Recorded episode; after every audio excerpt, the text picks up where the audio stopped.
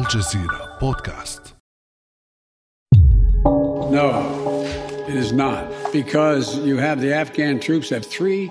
لا ذلك ليس صحيحا لأن القوات الأفغانية لديها 300 ألف مقاتل مجهزة تجهيزا جيدا مثل أي جيش في العالم ولديها قوات جوية في مقابل ما يقرب من 75 من طالبان إنه ليس حتميا بعد أقل من أسبوع على هذا النفي من الرئيس الأمريكي جو بايدن لإمكانية سيطرة حركة طالبان على أفغانستان كانت قوات الحركة تدخل مدينة قندهار ثاني أكبر المدن الأفغانية. وكان متحدث باسمها يقول من العاصمة الروسية موسكو إن الحركة تنوي حل كل الخلافات مع الأطراف الأخرى بالحوار وأن أفغانستان لن تكون مصدر تهديد لأي من دول الجوار فهل باتت سيطرة طالبان على أفغانستان مسألة وقت فقط بعد انسحاب القوات الأمريكية؟ ولماذا تتخلى أمريكا عن أفغانستان بعد حوالي عشرين سنة من احتلالها؟ وهل تغيرت طالبان خلال هذه السنوات وأصبحت ربما أكثر براغماتية؟ وهل تتغير خريطة الفاعلين الدوليين على الساحة الأفغانية؟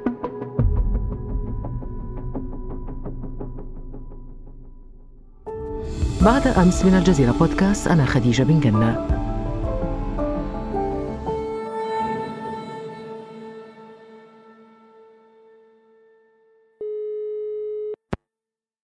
يسعدني أن أرحب في هذه الحلقة بضيفنا وزميلنا مراسل الجزيرة في كابول ناصر شديد. صباح الخير ناصر. صباح النور أهلا خديجة. ناصر سؤال نبدأ به الحلقة. هل عاد الطالبان فعلا؟ إن كنت تقصدين إلى كابول كعاصمة أو إلى الحكم حقيقة يصعب معرفة ذلك حتى الآن. عندما تتحدثين مع المسؤولين الأفغان أو تسمعين ما يقوله مثلا السياسيين الأجانب يقولون أن هذا صعب خاصة دخول طالبان إلى مراكز المدن الأربعة والثلاثين. لكن على الأرض بالتأكيد طالبان تتقدم وتكسب مزيدا من الأراضي.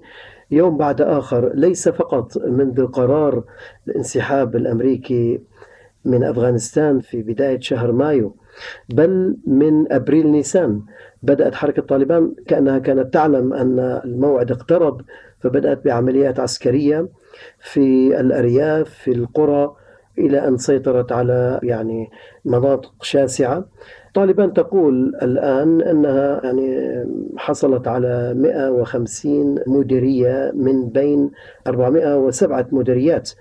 لكن الحكومة تقول أنها فقط يعني على 80 مديرية تمكنت من السيطرة على 80 مديرية بالإضافة إلى أن بعض المحللين يتحدثون عن تقريبا 120 130 مديرية. يعني هذا ليس بالعدد القليل ناصر حتى لو كان 80 كما تقول الحكومة في كابول. هذه السرعة التي سيطرت بها حركة طالبان على هذه المديريات أو المراكز الإدارية كيف تفسر؟ بداية يعني بلا شك أنه أنها سيطرت على مناطق شاسعة. لكن هذه المناطق الشاسعة يعني هي ليس فيها يعني ديموغرافيا بمعنى لا يوجد فيها سكان كثر. بلا شك طالبان لديها حاضنة شعبية في أفغانستان. لكن ليست على مستوى مثلا مراكز المدن. أنت تتحدثين عن تقريبا أربع بالتأكيد 34 ولاية ليس تقريبا. هناك 34 ولاية أفغانية. حتى هذا الوقت لم تستطع طالبان أن تتمكن من السيطرة على ولاية كاملة. ولم تستطع حتى الآن على دخول عواصم الولايات. قلنا أن هناك 34 ولاية أفغانية لكل ولاية هناك عاصمة. حركة طالبان قالت في أكثر من حديث أنها لن تدخل هذه العواصم لكن قبل تقريبا أسبوعين حاولت دخول قلعة ناو في ولاية بادغيس وسيطرت لعدة ساعات على داخل المدينة ومن ثم دفعت القوات الأمنية بقوات عسكرية كبيرة من هيرات وطردت حركة طالبان منها. هنا مؤشر خطير حقيقة. إذا تمكنت حركة طالبان من دخول هذه العواصم أعتقد أنه سيؤدي إلى خلخلة كبيرة. هناك بند في اتفاقية الدوحة يشترط على طالبان بعدم دخول عواصم المدن. طالبان تقول أنها لن تدخل إلا بالسلام لن تدخل إلا برضا الأهالي. هل هذا الأمر سيستمر؟ حقا لا نعلم. وهل دخولها لكابول يبدو وشيكا؟ طالبان لها تواجد حول كابول في وردك في غزني في لوغر آه، في بروان في مناطق في لغمان. فنعم هي تقترب من كابول لكن الأمر لربما لا يبدو وشيكا. رغم ذلك ناصر طالبان تقول إنها سيطرت على أكثر من 70% من أفغانستان. يعني لغة الأرقام في التحديد آه، صعب الدخول فيها حقيقة خديجة لأنه يعني أفغانستان مترامية الأطراف كبيرة شاسعة. حتى لو كان هناك حديث لطالبان عن أنها تسيطر على 70% مثلا فهذا الأمر هم يسيطرون على مناطق لا يوجد فيها سكان. صحاري جبال وديان. بالإضافة إلى أن وزير الخارجية الأفغاني تحدث عن هذا الأمر وقال أن الأعداد متغيرة ولا يستطيع أن يعطي رقم محدد. لكن الأعداد السكان هم دوما يكونون في عواصم الولايات هم الأغلبية هم الأكثرية. فعندما لو تسألتي مثلا طالبان على كم تحكمون من المواطنين أو السكان قد لا يكون أكثر من 20% طيب هذا ناصر لا ينفي واقع أو فكرة أن طالبان انتقلت معاقلها من الجنوب إلى الشمال وهذا مهم هذا معطى مهم. صحيح. كانت أصلا الاضطرابات في الشمال كثيرة لربما قلة الخدمات التي تقدمها الحكومة لهؤلاء كانت ضعيفة جدا فهناك من انتموا إلى حركة طالبان وهناك عند الأفغان رفض للمحتل رفض للغازي. هذا أمر موجود في نفوسهم وقد جرب البريطانيون ذلك جرب الروس عشر سنوات من 79 إلى التسعين.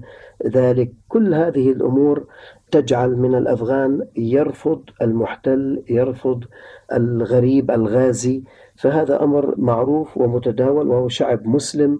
بطبيعته يرفض التدخلات الأجنبية وحساس. حتى المواطنين الذين يعتبرون يعني مقربين من الحكومة يرفضوا أن يكون يعني هم كانوا فرحون. بقضية انسحاب القوات الأمريكية والناتو من أفغانستان. بعد عشرين سنة من الاحتلال. نعم عشرين سنة بكل ما تحمله طبعا هذه العشرون سنة من خسائر بالنسبة للقوات الأمريكية على مستوى عدد القتلى من الجنود الأمريكيين الذي تجاوز 2300 قتيل على مستوى الخسائر المادية أيضا التي تجاوزت تريليون دولار. أليس كذلك؟ صحيح بلا شك. أفغانستان كانت يعني أنا أستطيع القول أنها كانت صعبة جدا على المحتل أو على الغازي. أنا أذكر إنجاز الحديث في ليبيا التقيت مع أحد الأشخاص اللي هو اللي يسمى بادي جارد بريطاني حرس شخصي نغطي لأحد القنوات الفضائية للبي بي سي حارس شخصي. في ليبيا. فسألته قلت له أنت رأيت المقاتلين في ليبيا؟ رأيت المقاتلين كان يقاتل في العراق؟ ورأيت في أفغانستان كان يقاتل هناك وهو برتبة رائد. من الأقوى يعني تجده وهذا الكلام في 2011 فقال لي أن المقاتلين الليبيين جدد على القتال. العراقيون كانوا لا بأس بهم أما الأفغان جننونا. قال أنا يعني خسرت أعداد كبيرة من من الأصدقاء كثير منهم يعني أصيب بالإضافة إلى بعضهم يتعالج نفسيا من هذه النقطة ويقول لي أنه عمليات العسكرية التي كانوا يواجهونها كانت تدرس بالنسبة لهم في المعسكر وفي القاعدة طيب هذا يقودنا إلى سؤال مهم ناصر وهو أنه من أين تستمد حركة طالبان قوتها هذه؟ حركة طالبان يعني هم يدافعون عن أرضهم بالنسبة لهم ويعتقدون أن هذا الغازي يجب أن يخرج بأي شكل من الأشكال. يعني كثير منهم كانوا يعني تعاونوا مع تنظيم القاعدة في فترة من الفترات أخذوا من خبرات بعضهم البعض. وبطبيعة الشعب الأفغاني خديجة شعب يرفض أن يحتل ولا يقبل أن يعني تداس مثلا كرامته في شيء. يعني هناك حتى حوادث كثيرة من في التدريبات العسكرية التي كانت داخل القواعد العسكرية الأمريكية عندما يخطئ ضابط أجنبي على شخص من القوات الخاصة الذي يدرب في أفغانستان يخطئ بطريقة أو يعني يضرب في كرامته كان يعني يعتدي عليه ويطلق النار على أكثر من جندي. وحصلت حوادث كثيرة. وكان البعض يعتقد أنها اختراقات هي ليست اختراقات لكن عندما يرى أن هذا الأجنبي يريد أن يهينه أو يقلل من شأنه كان ينتقم منه مع أنه كان يعني مدرب على يديه سنوات. فهذا الأمر يعني موجود ومعروف في أفغانستان. نعم ولكن عندما نتساءل عن مسببات القوة أو مصادر القوة بالنسبة لطالبان هنا هل يمكن أن نقول أن هناك سند شعبي لطالبان؟ الشعب الأفغاني يتوق إلى حكم طالبان مرة أخرى؟ الأمر أعتقد أنه يعني هناك انقسام بلا شك في الشعب الأفغاني في هذا الأمر. هناك من يؤيد طالبان ولولا ذلك لما استطاعت طالبان أن تسيطر على وتعيش وتحيا كل هذه المدة رغم كل الاضطرابات التي وجهت إليها. وهناك أيضا أناس لا يرفضوا طالبان ويعتقدوا أن طالبان سترجعهم إلى عهود القرون الوسطى كما يقولوا فهذا الأمر حقيقة نعم. يعني هناك اختلاف فيه. بالإضافة لا يجب أن ننسى أن العرقيات لها دور في هذا الأمر. هناك بشتون هناك طاجيك هناك أوزبك هناك كوكتيل أو فسيفساء عرقية. هناك أدوار نعم. وقوى. صحيح. أحيانا تكون من مصلحة الشعب الأفغاني وأحيانا لا تكون. فهذا الأمر يعني ينظر له بعين الاعتبار هنا في أفغانستان. لكن ناصر بما أننا سألنا عن أسباب عودة طالبان وقوتها نسأل أيضا عن أسباب خروج أمريكا وترك أفغانستان يعني بهذا الشكل كأنها تسلم أفغانستان لطالبان. هكذا يصور المشهد بعض المراقبين. هل سئمت برأيك أمريكا من أفغانستان ومشاكلها والتي تسبب يعني صداع أو وجع رأس بالنسبة لأمريكا على مدار عشرين سنة من الاحتلال.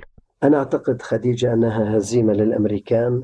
حركة طالبان انتصرت على أمريكا والشعب الأفغاني انتصر على القوات الأمريكية والناتو.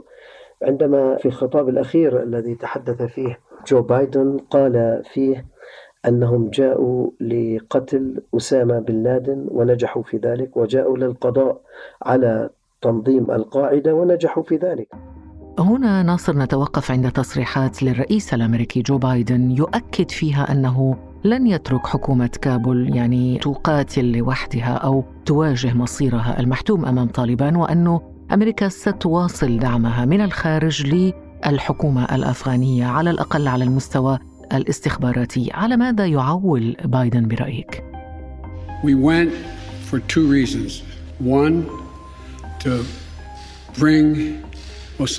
لقد جئنا إلى أفغانستان لهدفين. الأول هو القبض على أسامة بن لادن والثاني هو إنهاء قدرة القاعدة على تدبير هجوم على الولايات المتحدة من تلك المنطقة. وقد أنجزنا هذين الهدفين. هل يحتاج القضاء على بن لادن والقاعدة عشرين عاما؟ بالتأكيد آه، لا. هم يعني تورطوا في الأمر الأفغاني وجاء اليوم الذي خرجوا فيه. أنا أعتقد أنه حتى كثير من المواطنين الذين يدعمون الحكومة الأفغانية فرحون بخروج آه، الأمريكان. أنا أعتقد إنه يعني سيقتصر الأمر على مساعدات عسكرية على مساعدات مالية على طبعا بعد استخباري بلا شك هناك أعداد كبيرة لا زالت تعمل مع القوات الأمريكية والناتو. من كانوا يساعدون يعني هؤلاء في إعطائهم المعلومات الاستخبارية عن طالبان وتحركات طالبان. هذا الأمر أعتقد إنه يعني سيقتصر على ذلك، أما القتال الفعلي أظن أن هذا الأمر إن لم يكن هناك يعني حجج في موضوع تنظيم القاعدة أو تنظيم الدولة لن يكن هناك تدخل مباشر من القوات الأمريكية أو الناتو في أفغانستان. على الرغم يعني القتال يكون بأيدي أفغانية. بالتأكيد بأيدي أفغانية إن لم يكن هناك طبعا اتفاق سلام ينهي هذا الصراع ومفاوضات الدوحة من الممكن نعم. أن تفعل شيء ناصر لا نريد أن ننزلق إلى نظرية المؤامرة ولكن الطريقة التي تخرج بها الولايات المتحدة الأمريكية من أفغانستان وهذا الانتقال السريع أو السيطرة السريعة لطالبان على أجزاء كثيرة من أفغانستان والانتقال إلى الشمال وربما الاقتراب أيضا من كابول ألا يكون فيه مصلحة لأمريكا ربما يراد منها التشويش على الصين على روسيا على جمهورية آسيا الوسطى في الشمال على الحدود الشمالية؟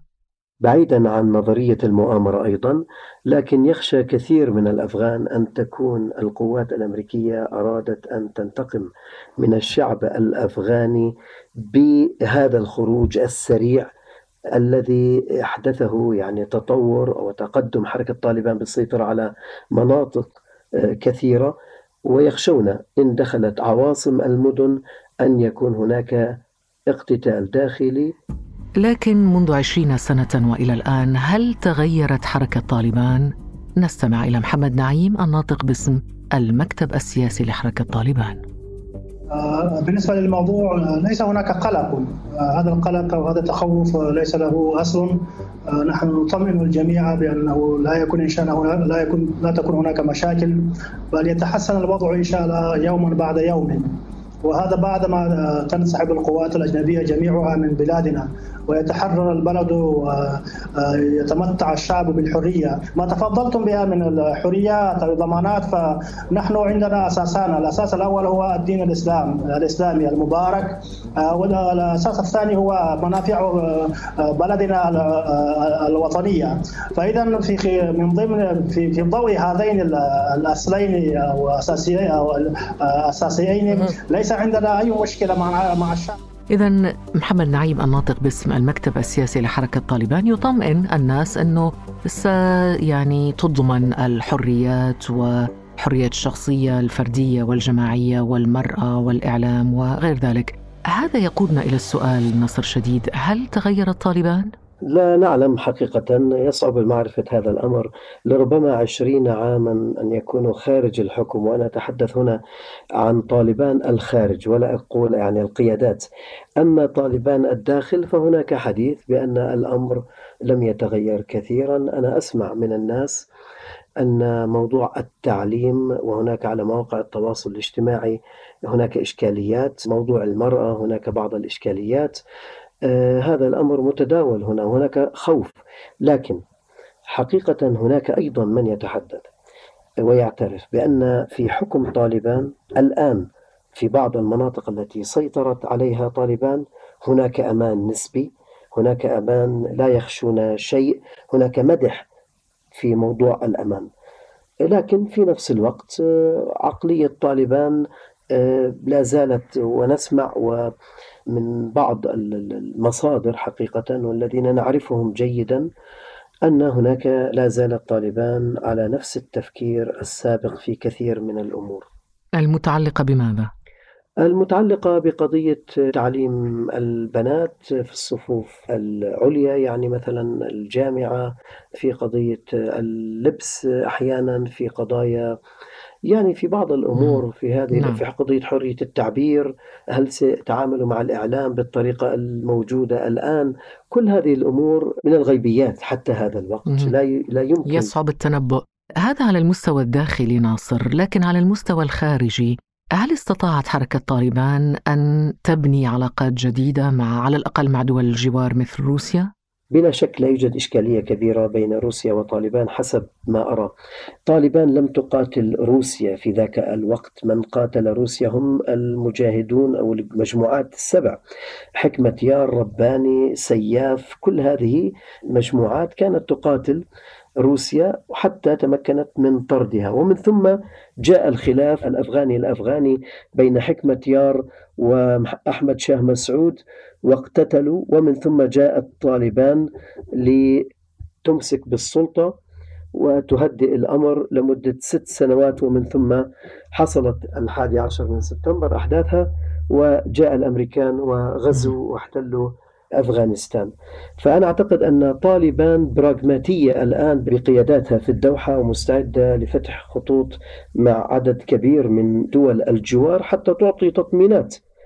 الآن طالما أنه خرجنا من حدود أفغانستان إلى دول الجوار هذا الفراغ الذي تتركه أمريكا بعد خروجها من سيملأه برأيك؟ وأفغانستان كما هو معلوم محاطة بدول كثيرة يعني في دول الجوار عندك روسيا والصين وباكستان وطاجيكستان وإيران وتركيا في المحيط الإقليمي لأفغانستان. من الأكثر قربا إلى ملء هذا الفراغ وكما يقال الطبيعة تأبى الفراغ؟ هذا يعتمد على ماهية الحكومة القادمة. هل ستكون طالبان بالكامل أم ستكون شراكة ما بين الحكومة الأفغانية الحالية وحركة طالبان؟ إن دخلت واستولت طالبان على السلطة فأنا أعتقد باكستان هي أكثر دولة ستملأ هذا الفراغ. أما إن كان هناك شراكة سياسية فلربما دول الجوار آه، يكون لها دور. من بينهم روسيا باكستان إيران كل هذه الدول يكون لها دور. حتى بالمناسبة الهند يعني متمسكة في أفغانستان ولديها يعني استثمارات ولديها مشاريع ولديها طموح هناك يعني تقريبا ستة قنصليات من خمسة إلى ستة قنصليات هندية في أفغانستان وهذه ليست عبثا نعم هذا لافت جدا ولكن ما الذي يجعلنا نقول إن باكستان الأقرب إلى ملء الفراغ؟ هل لأن طالبان ولدت في باكستان مثلا؟ لربما هذا الأمر هناك يعني حاضنة شعبية ورسمية لطالبان في باكستان. ونعلم أن يعني القبائل هناك قبائل واحدة تقريبا في منطقة بيشاور وننجرهار. هي بشتونية تتحدث عن 60 مليون بشتوني في تلك المنطقة. فهذا الأمر يعني يكون حافز كبير لأن يكون له دور كبير وأيضا دعم يعني سياسي عسكري في الفترة الماضية وهم يعني أغلب الطالبان هم يعني كانوا وأنا أتحدث هنا عن طلاب علم كانوا على الحدود ومن ثم تحركوا و تمكنوا من السيطرة على بلدهم. لكن أريد أن أفرق هنا خديجة. هناك طالبان القديمة طالبان الطلاب العلم والآن هناك طالبان المقاتلين وهناك فرق كبير. يعني بين من أخذ العلم الشرعي واستفاد منه ووظف السلاح من خلاله وطالبان المقاتلين الذين يعني البعض منهم يعتقد بأنك كيف تكون مسلما ولا تتحدث البشتونية هذه نعم. قيلت الشعب الأفغاني شعب مسلم بطريقة يعني جميلة جدا. فهو يعني تجدي في شوارع كابول لا تجديها في أي دولة عربية. كثير منهم يفرش السجادة ويصلي بالشوارع. الفقير الغني يقف سيارته. يعني هذه نصر هذا الإسلام الأفغاني الذي تتحدث عنه والذي يبدو إسلاما منفتحا متقبلا للغير ضامنا للحريات. يقابله يعني صورة أخرى للإسلام الأفغاني. شاهدتها أنا بنفسي عندما ذهبت إلى كابول. تلك المرأة الأفغانية التي تصادفها في الشوارع مغطاة من رأسها إلى أخمص قدميها كما يقال داخل قفص من الشادور. كيف نفسر هذا التناقض؟ حقيقة أنا أعتقد أن الإعلام الغربي خديجة شوه المشهد الأفغاني. المشاهد التي تريها هي عادات وتقاليد يعني منذ مئات السنين. هم هكذا يرون أمهاتهم وبناتهم. يعني بلا شك الحداثة والتطور غير من بعض هذه المشاهد لكن هم يعتبرون هذا الأمر من صميم الدين من صميم العادات والتقاليد. يعني أنا أظن هذا الأمر أريد اعلاميا أن يبرز البرقع وتبرز هذه الأشكال لتشويه الدين ليس إلا. نعم. ناصر قربتنا بشكل جميل وواقعي لأنك موجود في في أفغانستان ونقلت لنا الصورة كما تشاهدها أنت هناك في أفغانستان. شكرا جزيلا لك ناصر شديد مراسل الجزيرة في كابول. الله يسعدك. كان هذا بعد أمس. thank you